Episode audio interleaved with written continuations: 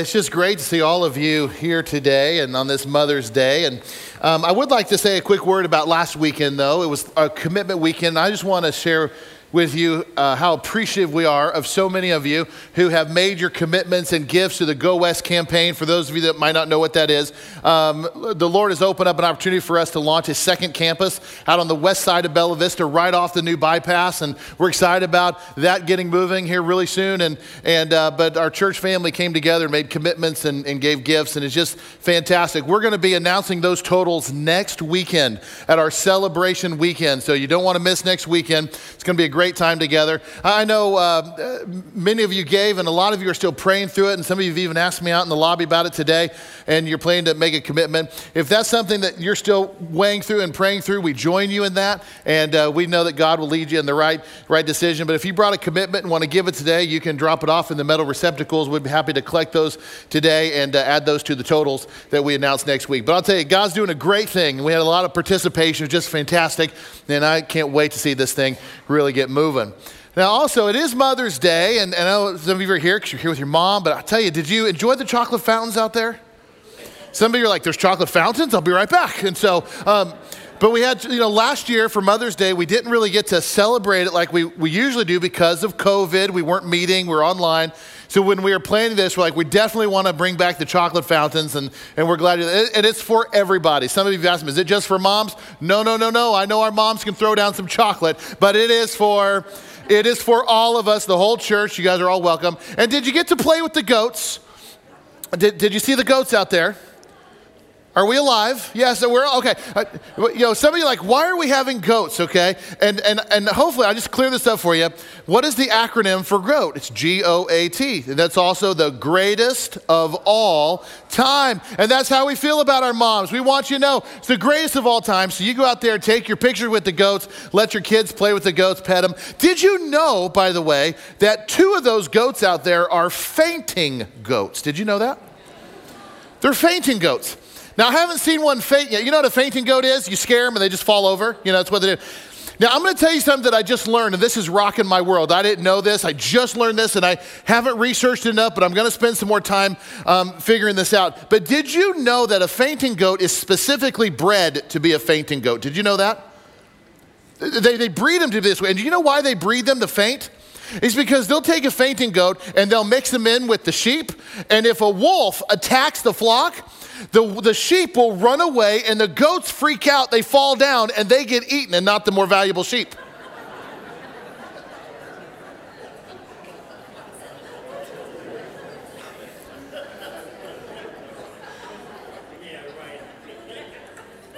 You don't know what this is doing to me. I didn't know that. Did you know that? Uh, I mean, I mean, I'm going to learn more about it, but they breed them to faint. So, can you imagine a baby goat waking up to life? Mama, what am I doing here? Your purpose in this world is to get eaten by a wolf. And uh, the fam, the Peach family who brought these four goats for us to play with and have today, they were telling me a little about this, and, and they told me, and I don't think they'll mind me telling you this, that sometimes when they're pulling out of the driveway, the goats will be out there, and they'll honk their horn, they fall over and they pass out. And I'm like, are you kidding me? If I was coming home to goats in my front yard every day, I would live for this moment. I would wake up every day excited to leave the house, knowing that if I honk my horn, all of them fall over. Anyway, um, man, there's a little little insight into my brain. All right. Well, happy Mother's Day. Did you did you hear though uh, about the three sons who left home um, after they graduated from high school. And all three of them, they went far away and they did really well for themselves. They, they built good lives, made lots of money, but they didn't come home very much. Well, on this particular Mother's Day, the three sons, they got together and they discussed what they got their mom for Mother's Day. And the first son says, Well, I, I want you guys to know that I bought mom a brand new house, this big old house for her. She deserves it. And then the second brother, he said, Well, I bought mom with a brand new Mercedes Benz. And not only that, I hired her a personal driver that will take her wherever she wants to go. And then the third son, he's like, Man, I got you guys both beat. You remember when we were kids how much mom loved to read the Bible every day? And now, because of her age and her eyesight's not what it used to be, she can't read the Bible like she used to. So I sent her a remarkable parrot that learned the whole Bible. I had to pay $100,000 for this bird, but it took 12 years to train this parrot. A one of a kind parrot. And so now all mom has to do is she has to say chapter and verse anywhere in the Bible, and this parrot will recite it. It's a remarkable bird, one of a kind. Well, after Mother's Day, the, the mother, she sent thank you letters to her sons and to her first son. His name was, uh, was uh, Gerald. And she said, Oh, Gerald, thank you so much for the house. But honestly, it is so large. And I live in just one little room of the house. But now I have the burden to clean the whole thing. But thank you. And then she sent the second thank you to her, second thank you note to her other son, uh, Millard, and she said, "Millard, thank you for the car, but honestly, at my age, I just don't have any desire to go anywhere. And the, the driver that you hired, well, he's pretty rude, if you want me to be honest." And then she sent a letter to her third son. She goes, "Oh, my dearest Henry." You have the good sense to know just what your mama likes. The chicken was wonderful.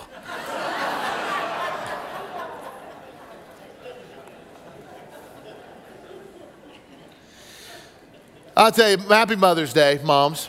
Um, you know, I don't know if you think much about Mother's Day in these terms, but you know, Mother's Day is one of those days that many moms look forward to all year. It's the day the family comes together, and there's a lot of good things that are happening. But if, but you may not realize this, but sometimes Mother's Day is not that for everybody. You know, Mother's Day can dredge up a lot of emotions um, that other moms don't don't feel. Um, Mother's Day can be a painful experience. I, I, I have had many moms who have said to me, Joe, you're not going to see me on Mother's Day. Why not? It's just too painful to be in church. And I think some of you understand what those mothers were, were talking about.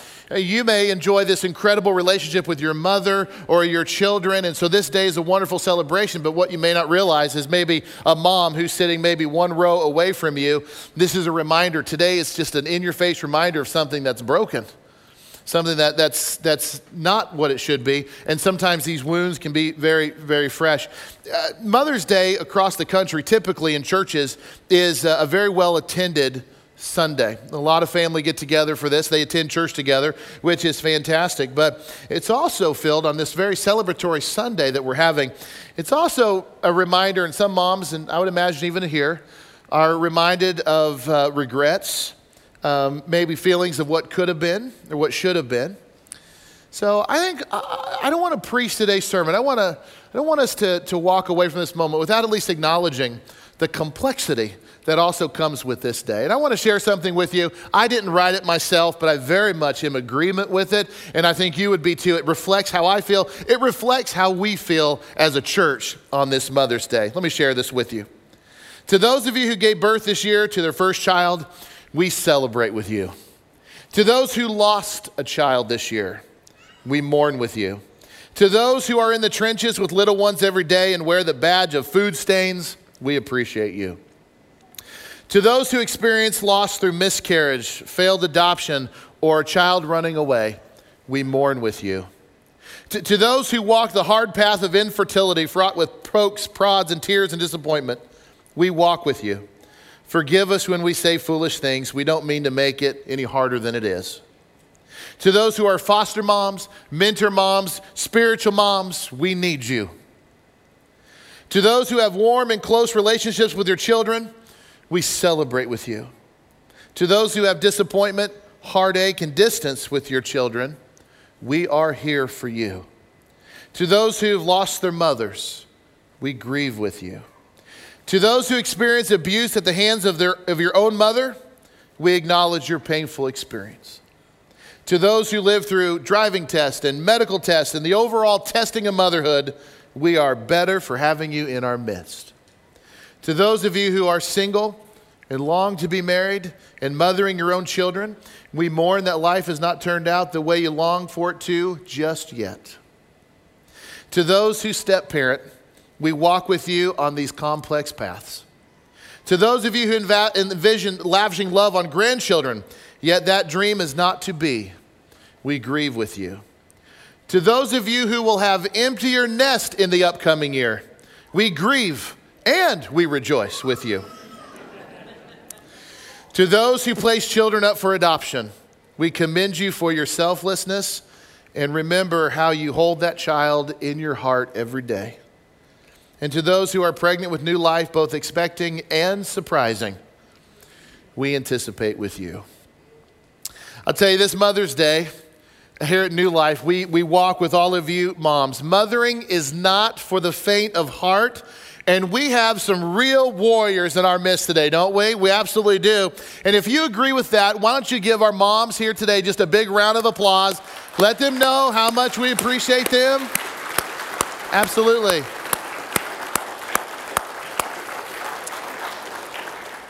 Now, being that it is such a special day for moms, really just a special day for women in general, I want us to spend our remaining time together focusing on the life story of a really quite amazing, remarkable woman in the Bible.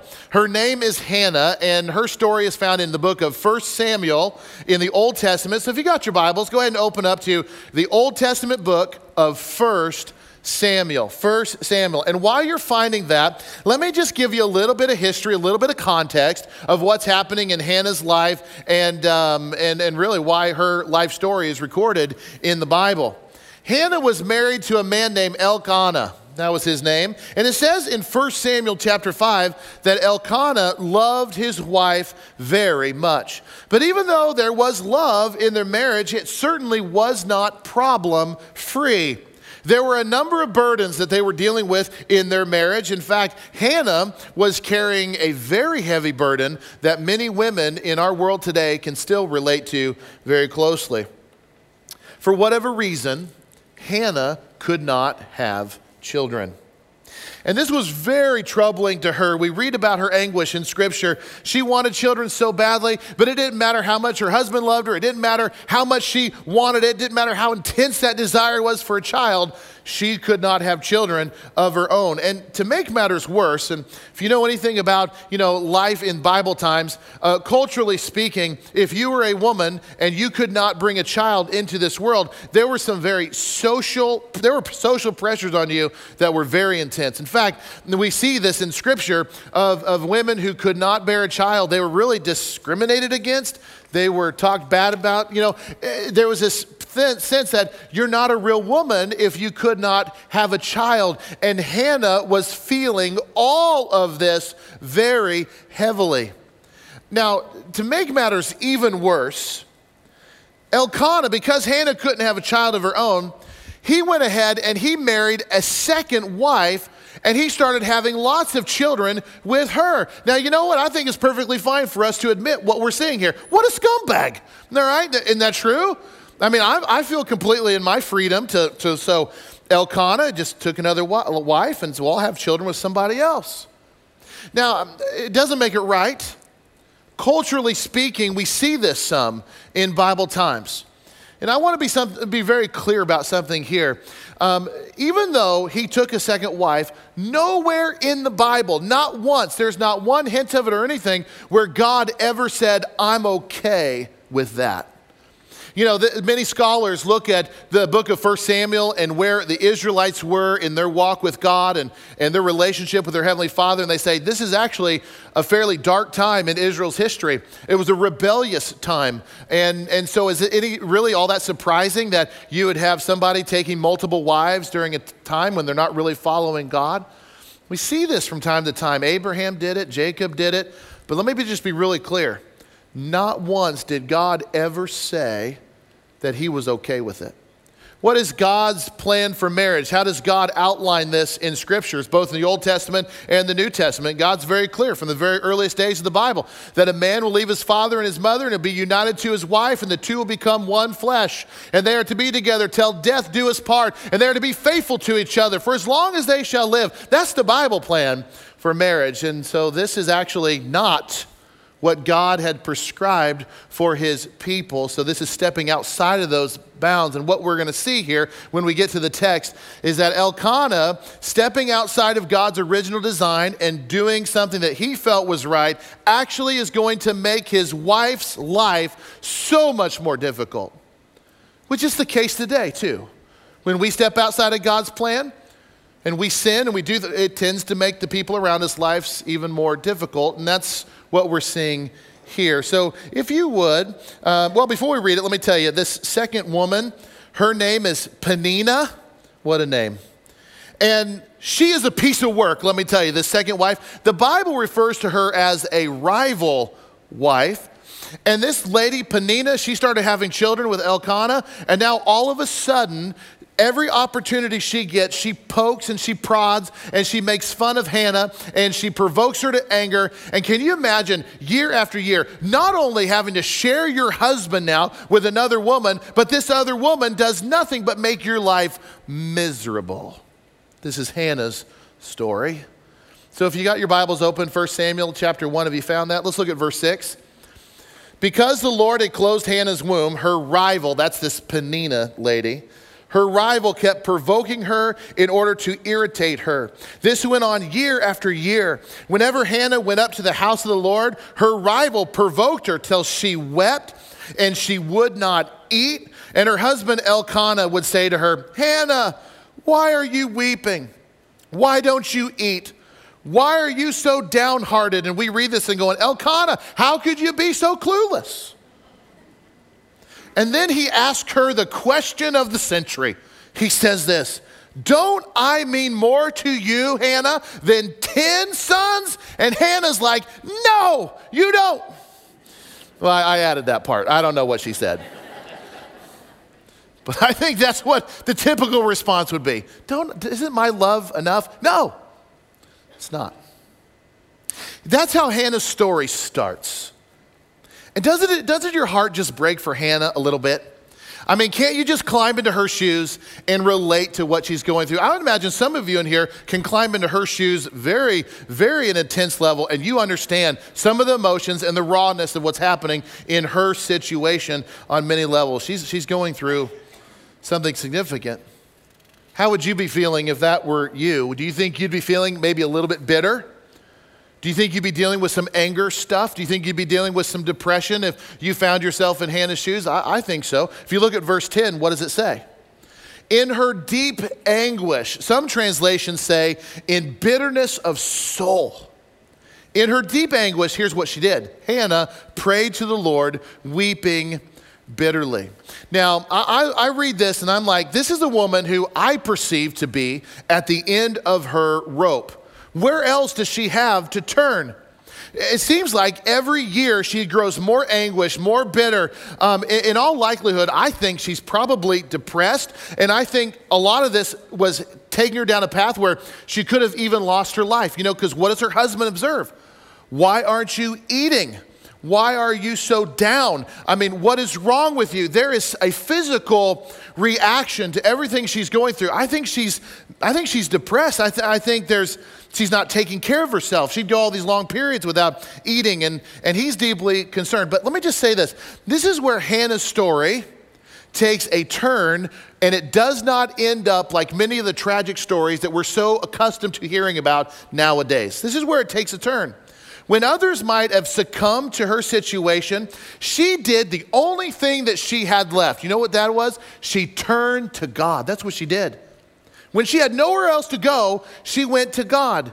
And when she was at the end of the rope with nowhere else to go, she made the absolute right choice. She turned to God. Now, did you see it? Look at verse 10 again. In her deep anguish, she prayed to the Lord, weeping bitterly. And then in verse 11, and she made a vow saying, Lord Almighty, if you will only look on your servant's misery and remember me and not forget your servant, but give her a son, then I will give him to the Lord for all the days of his life, and no razor will ever be used on his head.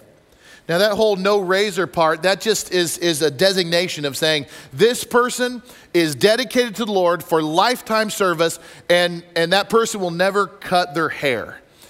And I'm just really grateful that's not a rule anymore. just saying.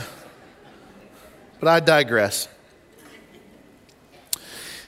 This is a moment in Hannah's life where I would say it's a turning point. She's absolutely devastated, and I hope you can feel that through the text. There's only one thing in the world that she wants, but it seems to be out of reach. And I wonder if you can relate to that. Has there ever been something you want so badly, but it just, it just, no matter how hard you want it or how badly, it just seems out of reach? That's her. She's at the end of her rope. But this is the turning point because at this moment she makes two she takes two vital steps and i hope you saw these two steps in scripture. And the first one is she took her bitterness to god and the second step is she began to reorder her priorities. I don't know if you saw that in the text. You might say how, how is that? How did she reorder her priorities? Well we see through her prayer that her desire to have a child stopped being all about her. That's what I see in the text.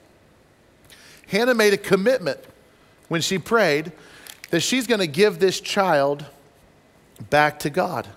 God, if you'll give me a son, I will dedicate him to you. She no longer wanted a child just for herself she really started to look, in my interpretation, beyond her own wants and her own desires, and she began to envision a reality that if God would give me a child, that child would turn around and serve God all the days of his life. And so she's like, God, if you give me a son, I will give him right back to you really, she's having this moment that what appeared to be a very low moment turned out to be a really great moment. And I want to ask you today, church, that did you know that what might seem to be your absolute lowest moment in life could also be at the very same time your greatest moment? Did you know that? For Hannah, her lowest moment was her greatest moment. Do you know why? Because it was in that moment where she prayed, she absolutely surrendered everything to God. Everything. Our greatest moment is when we also surrender everything that we are and everything that we are not over to God. What did she surrender exactly? Well, in her prayer, before God, she surrendered her bitterness. Remember, she talked about the bitterness. She, this bitterness that she had. She's like, I'm giving this over to you. What else did she give over? I think she gave over this depression.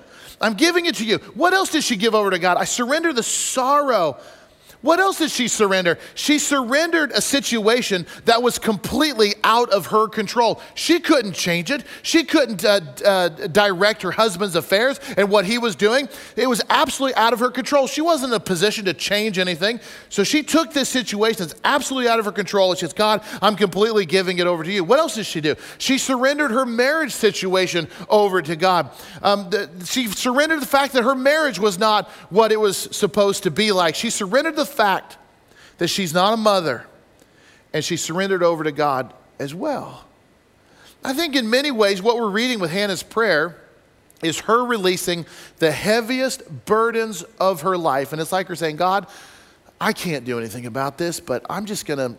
I'm going to give it to you and I'm going to step back and be at peace with whatever you have for my life. And I ask you a question today. Have you surrendered everything you are and everything that you are not to God? Are you in a position in life where you're like, God, it's all got to be, be you? Have you followed her example? and Just prayed, God, I completely trust you with whatever you have for my life. Lord, there's things that I want and you know what I want, and there's things that I think I need. You know what I need, Lord. So no matter what, I'm going to give it over to you and just let your will take over, let your will be done, and I'm going to be at peace with that. I do believe there is this transition that's happening in her, and I think it's a very important transition that every single person today who follows Christ also comes to. Lord, it's all yours. I surrender everything to you. Now, let's look what happens next. Look at verse 12. As she kept on praying to the Lord, Eli, Eli's the priest, Eli observed her mouth. Hannah was praying in her heart and her lips were moving, but her voice was not heard. So, if you can imagine what Eli is saying, he's seeing a woman who is desperate. She's praying with passion and she is speaking her prayers, but there's no audible sound coming out. She's just seeing the lips move. You guys understand? This is what he's saying. And this is what Eli thought. Eli thought she was drunk. Why would he think that? There, there's a lot of reasons why he might think that. Could it be, and I don't know, I'm just, I'm just, I'm just thinking. Could it be that maybe in Hannah's history of dealing with her problems, that was her answer? Let's be honest. She wouldn't be the first person on the planet to ever turn to that as a coping mechanism, would she? Maybe Eli knows a little bit more about her than what the text reveals. I don't know. But he sees Hannah come in, and his conclusion to her state is, well, she might be drinking again. I don't know. And then he said to her, verse 14, How long are you going to stay drunk? Put away your wine. And then Hannah snaps back, verse 15. Not so, my Lord, Hannah replied. I am a woman who is deeply troubled. I have not been drinking wine or beer. I was pouring out my soul to the Lord. Do not take your servant for a wicked woman. I've been praying here out of my great anguish and grief. And Eli answered, Go in peace, and may God of Israel grant you what you have asked of him. And she said, May your servant find favor in your eyes. And then she went away and ate something, and her face was no longer downcast. Verse 19 Early the next morning, they arose and worshiped before the Lord, and then went back to their home in Ramah. Elkanah made love to his wife Hannah, and the Lord remembered her. So in the course of time, Hannah became pregnant, and she gave birth to a son. She named him Samuel Samuel, saying, Because I asked the Lord for him. Now, there's a lot happening in here, but what I want to point out is that there is something very freeing that happens when you surrender to God. It, it, happened to Hannah, and we actually see it in the text. Physically, something happened to her. What, what did we see? Two things, really. She was no longer what? Downcast. In other words, there was a, an observation that her whole disposition had changed. So she surrendered this to God, like, it's out of my control, God, but I put it in your hands. And she was no longer down. And I would say the depression probably lifted. There was this sense of, I'm going to be okay. You know what? I, it's in God's hands now. And I don't know, I'm telling you, friends, if you've ever done that about anything, say, God, it's in your hands, and I'm releasing, I'll be at peace with your answer, there's a physical change that will come over you too. I'm going to be okay. God knows. This is Hannah's experience. So there's, there's a physical change. And then what else happened? She decided to eat. She totally didn't want to eat, which is, you know, a, kind of an offshoot of depression, really. I don't want anything. I'm done. And now she's eating. So uh, there's something physical going on to her. Now, the question I have is, or maybe you have if you've never read this, she became pregnant. She had a son. You imagine the joy that must have been. Did she follow through on her promise? Remember, she made a vow. Th- this thing she wanted more than anything else on the planet, and she told God, I'd give them to you. Did she do it? Now, look at verse 27. This is after Samuel was born. I, I prayed for this child, and the Lord granted me what I asked of him. So now I give him to the Lord for his whole life he will be given over to the Lord, and he worshiped the Lord there. Um, probably about the time he was weaned, she actually took him to the temple, and Samuel grew up at the temple. Didn't even grow up with his mom. And if you follow the life, tra- the trajectory of Samuel's life, the whole book is about his influence. Samuel was a remarkable man of God, and absolutely everything she prayed for came true with Samuel's life.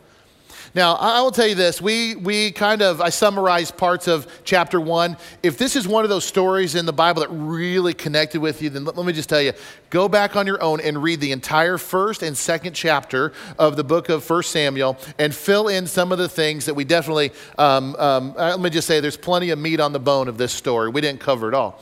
There's lots of application too, but there's three quick ones that I want to pull out for us today that I think are very applicable to us. And the first one is this when I examine Hannah's story, and what really means something to me very significant about her life and her choices is this Hannah knew where to turn.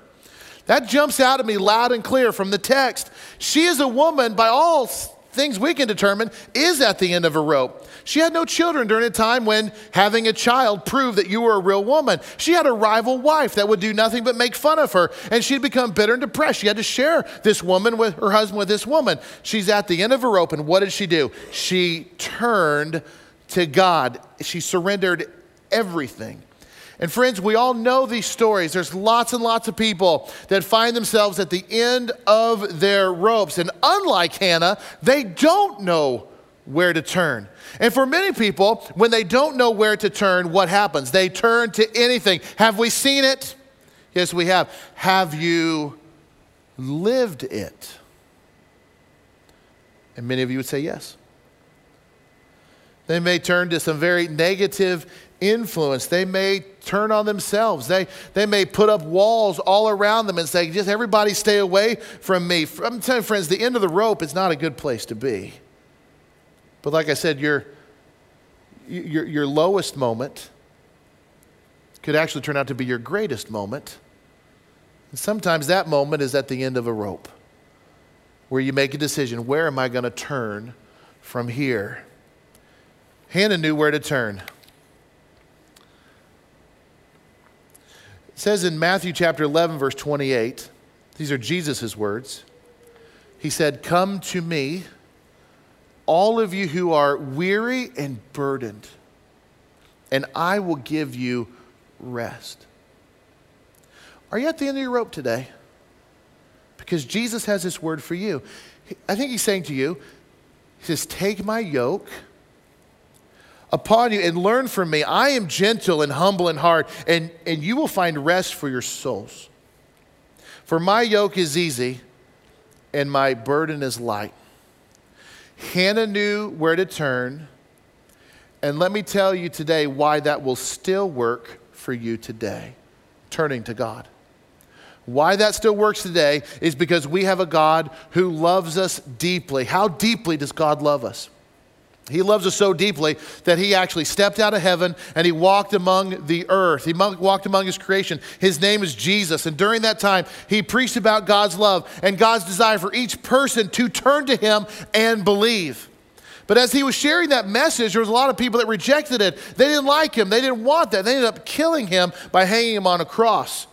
And after he died, they placed him in a tomb. Three days later, he rose to life. And I'm here to tell you today, he is still alive today. And his desire today has not changed. That desire is still for everybody to turn to him in faith. That's what he wants. And I just wonder how many of you here today need to be reminded of that. Do you know where to turn? I'm telling you, turn to God like Hannah did. Surrender everything to him. That's what he wants. I'll say this as well that the greatest blessing and the greatest peace that your mother will ever, ever know is this it's having the peace that comes from knowing that her children are walking with God and that they too will spend eternity with her in heaven. It's the greatest peace your mom will ever know in this, in, on earth. So Hannah, she knew where to turn, so she turned to God. And here's what else jumps out at me from our text that even in her despair, Hannah never gave up. She might have had one hand hanging onto that rope, but she never let go. She never gave up. I think it would have been really easy for her to just throw in the towel, but she never did. She gave everything to God, believing wholeheartedly as she prayed that God would answer it in His own way. And as we pray to God, we should pray in faith. That God may not answer it exactly for Hannah. He gave her a son. God may not answer your prayers that way, but I want you to know He hears and He will answer them in the way that is best for you and what is best for His will and His purposes. So never give up. And I want to remind you of something today. Hebrews 13, 5. These are God's word. It says, God said, Never will I leave you, never will I forsake you. So say with confidence, The Lord is my helper. I will not be afraid. What can mere mortals do to me? I love that verse. Hannah knew where to turn. She never gave up. There's one third application that means something to me, and I think it'll mean something to you. Hannah did not forget to give thanks. All of that happened what she prayed for, and she turned around and gave thanks to God. Now, look at 1 Samuel chapter 2, and then we're going to be done. Then Hannah prayed, and she said, My heart rejoices in the Lord. In the Lord, my horn is lifted high, my mouth boasts over my enemies, for I delight in your deliverance. I'm going to ask you all to stand up and let's read this last verse together. Let's be on our feet because I think we have to stand when we read this last verse. Here's what it says, verse 2. Let's read it together. There is no one holy like the Lord. There is no one besides you. There is no rock like our God. Do you believe it today? Amen. I hope you do. I know you do. There is no rock like our God. Let me pray for you. Dear God, we just thank you for the, the, the, the, testimony of Hannah. Lord, I know we can relate to her.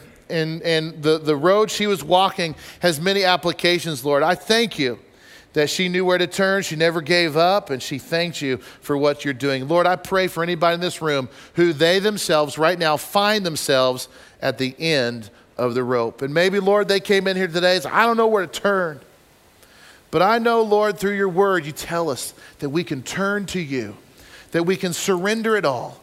Those things that keep us up at night that we have absolutely no control over, that burden us greatly, we can turn that over to you. Our dreams, our hopes, our desires, we can turn them over to you, Lord. And I pray that we be a people that lay things in your hands and will be at peace with your answer.